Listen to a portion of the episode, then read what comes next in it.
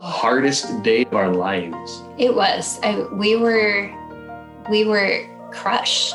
A doctor told Adam and Christina Hannon their three-day-old son Miles might not survive. And if he did, his life wouldn't look anything like they imagined. But it was presented to us like, are you sure you want to go this route with giving him the medical equipment that he needs? Don't you realize how inconvenient this child will be? You are greater than the battle raging in my mind. I will trust you, Lord. I will fear no more. As they leaned into their deep faith, the Hannons knew what they were going to do. You're listening to part one of a two part episode of GPS God, People, Stories. It's an outreach of the Billy Graham Evangelistic Association. I'm Jim Kirkland. And I'm Phil Fleischman. Situations like the one Adam and Christina face can leave you feeling hopeless. But Billy Graham says you don't need to feel that way if you trust your life to Jesus. Only a Christian can hope to totally cope with life and can regard death with serenity. Our hope centers in a person, not in circumstances, not in a political party, but in a person. You're going to hear more from Billy Graham about the hope that the person of Jesus Christ offers a little later in the episode. You can also learn more about it right now by visiting us online or giving us a phone call. Our website is findpeacewithgod.net. That's findpeacewithgod.net. And the number to dial for our 24 hour prayer line is 888 388 2683. That's 888 388 2683. Both that phone number and the website I just mentioned are in the show notes. GPS God, people, stories. We met at prom. Yeah. we actually double dated to my senior prom yeah. um, with different dates. Adam and Christina Hannon grew up in the same part of Minnesota. They went to rival high schools, as a matter of fact. Both grew up in Christian families. Both accepted Jesus Christ as their Savior at a young age. My mom tells me that I accepted Jesus into my heart at the age of five at a puppet show. I don't remember that puppet show, um, but I remember like I, there's never a point in my life past that moment where I I struggled with believing that Jesus died for my sins. I would say that it was seventh grade that I really took that step of saying, Jesus, you are my king. And um, at that point, I would say I put my trust in him and, and passed from death to life. For Adam, although he had accepted Jesus as his Savior when he was five, his understanding of what Christ actually did for him really developed in high school. So Jesus was my Savior, and I got that. Um, but what is the correlation between Jesus dying on the cross and me being saved? I didn't quite understand that until later on when I realized that it wasn't just Jesus died so that I don't have to die on a cross. Jesus did something much more magnificent on the cross, is that he absorbed the entire wrath of God that I deserved. Not only did he die the death I deserved, he took the wrath that I deserved. So then, well, now Jesus is my Lord and I better do what he says. And Jesus is now my joy. And that includes the hard times in life as well as the good. When Adam and Christina met each other at prom, they hit it off immediately. But remember, they had come to the prom with different dates. They wouldn't see each other again until about a year later when they were both in college. That's when I was attending the University of Northwestern and she was going to the University of Minnesota and we kept running into each other everywhere in Minneapolis, which is not a small town. So the fact that we kept running into each other, I think it was at a red light when I rolled down my window and said, We should meet on purpose sometime. Um, and then we did. Christina and Adam Hannon were married a few days after Christmas in 2003. A couple of years later, they started to grow their family. Today, they have four children at home. But if you were to meet them for the first time and ask, How many kids do you have? They might hesitate for a moment. It sounds like, you know, how many kids do you have? Sounds like that should be the easiest question for a parent to answer, right? Still, it's a hard one for us. We have four kids in our home right now. And they're spaced out every two years with the with a little gap where Miles was. Miles would have been number he would have been number five because we had a miscarriage in there as well. So do we have four? Do we have five? Do we have six? It's it's one of those things where you know if somebody asks you in the grocery store how many kids you have, well the easy answer is you know how many kids do I have right behind my card? It's four. Um, but then in, in deeper conversations and deeper relationships, that's when you open up about things like the miscarriage and with with Miles. Um, so we've had six children together, uh, and we live with four right now. So our oldest is 16 and our youngest is eight. And uh, yeah, and they're all a joy. The Hannons had three children at home in 2010. When Christina found out she was pregnant with a little boy, they named Miles. Well, um, when I was pregnant with with Miles, I had a lot of water. Um, so they call it polyhydramnios. And so, in going to my OB appointment, she had noticed that, okay, I have much more amniotic fluid than I should. And so, even in pregnancy, we knew something was not quite right. Um, Miles wasn't swallowing the amniotic fluid like a baby normally would. That made the pregnancy high risk. A high risk with having polyhydramnios is that your placenta can erupt um, if your water breaks. And so that's what happened to me. We were at home and my water broke. And um, as we rushed into the hospital, that's when my placenta had abrupted, meaning it tore away from the, the uterine wall. Um, and so he was, we were taken in for an emergency C section at that time. And he actually needed to be resuscitated at the time of birth when my placenta had abrupted, he was without oxygen. And so he also had extreme brain damage on top of that. Um, so he was airlifted down to Minneapolis Children's Hospital um, just shortly after he was born. I got to see him for just a brief moment before he was taken taken by actually fixed wing aircraft because of course it was a blizzard, you know, Minnesota weather. Mm. They couldn't even fly a helicopter in the storm. Adam had to make a quick decision stay with Christina or go with Miles. I went with Miles. I went with the helpless baby. Um, I didn't know for another week how close I was to losing my wife.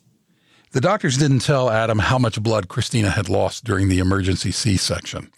He later learned that she needed to have two blood transfusions and could have easily died. I think God protected me from that because I don't think I would have handled that. I don't think I would have been able to handle that. So I was with Miles, and that was so hard. He was taken right down to the children's hospital and he was put on body cooling for the first three days of his life. And that's supposed to minimize the effects of the brain damage. Um, so he was put on a cooling blanket and we weren't even allowed to touch him. And during that time, Adam and I were so, I mean, we had no idea we were oblivious to the extent of his condition.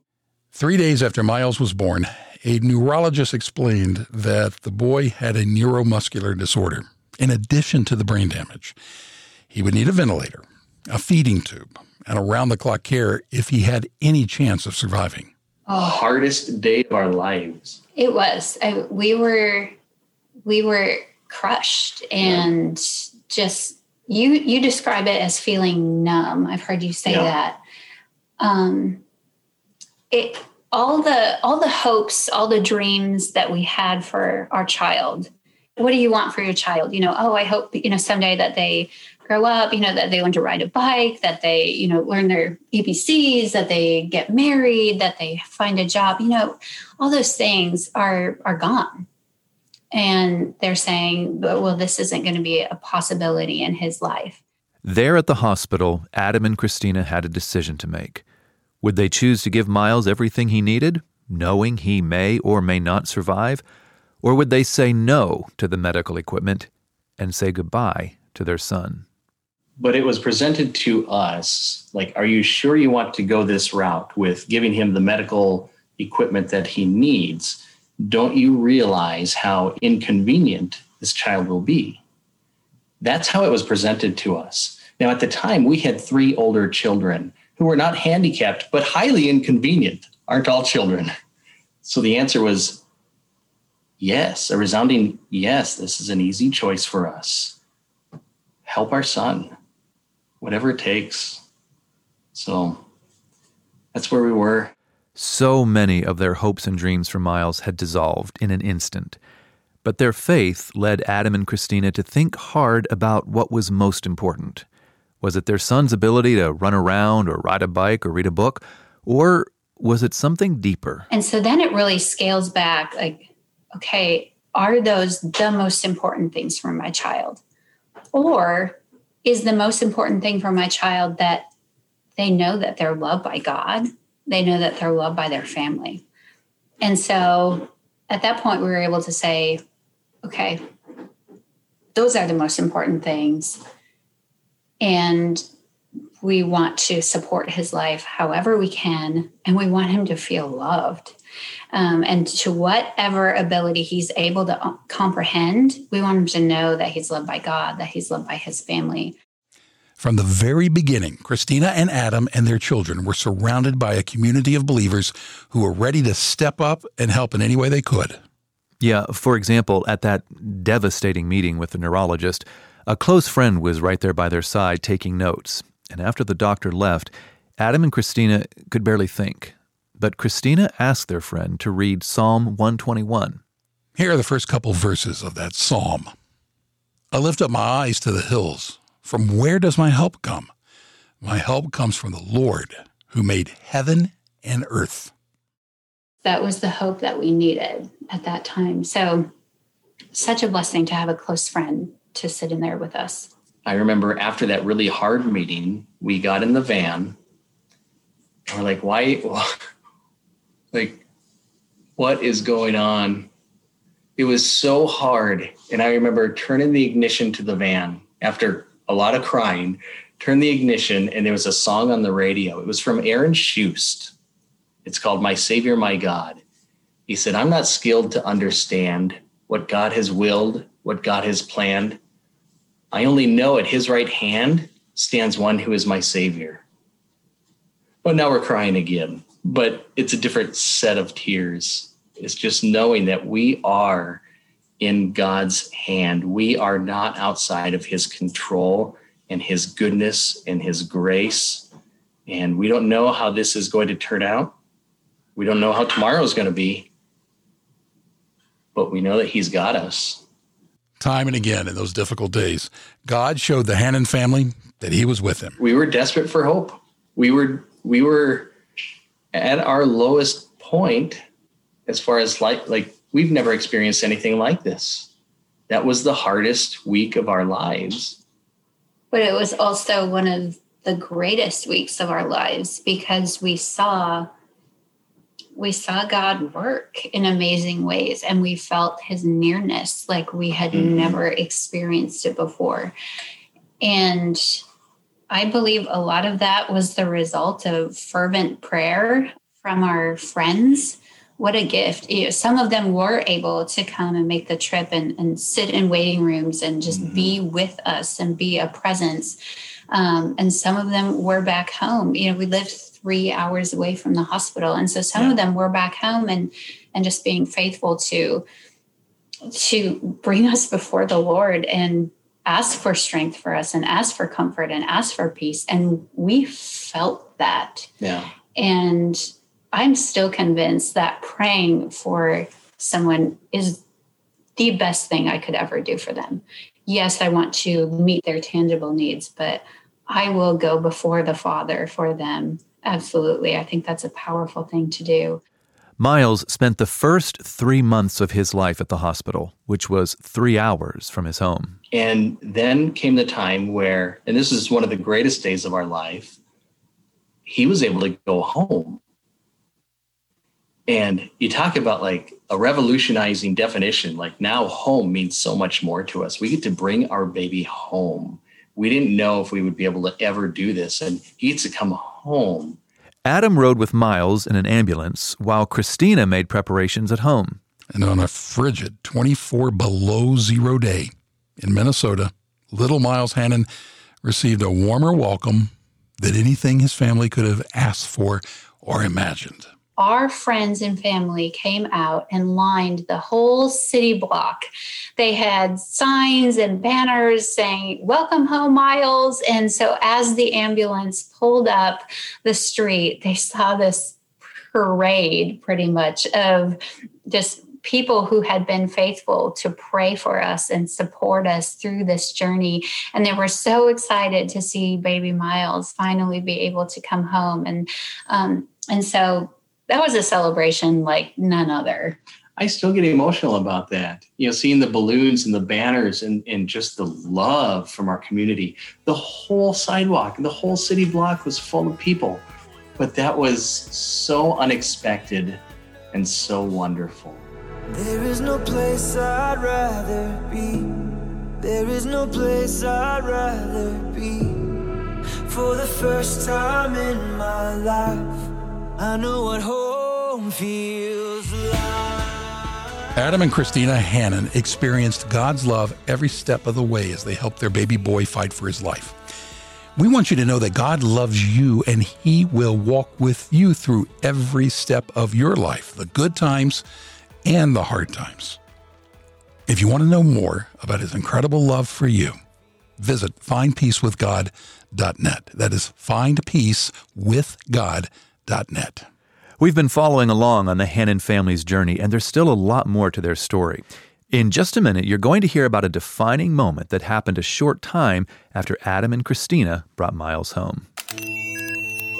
You're listening to GPS God, People, Stories a podcast production of the Billy Graham Evangelistic Association. I want to speak today on the subject hopeless, yet there's hope.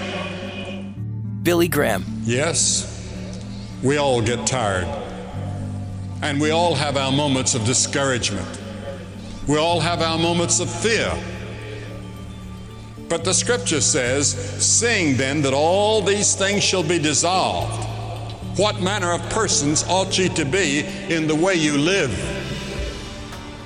Only a Christian can hope to totally cope with life and can regard death with serenity. There's the hope of eternal life. Then we have hope of salvation. There's the hope of the resurrection. In other words, if you just had Christ now, here and now, you might be miserable but you have a risen Christ forever in the future. Our hope centers in a person, not in circumstances, but in a person. You need Christ. You need this hope. And one day, you will be raised from the dead if you know Christ. We'd love to tell you more about living forever with Jesus Christ in heaven. Just visit us at findpeacewithgod.net. That's findpeacewithgod.net. You're listening to the first of a two part GPS episode about Adam and Christina Hannon, their son Miles, and the rest of their family. Next week, we will pick up right where we left off, right after they brought Miles home.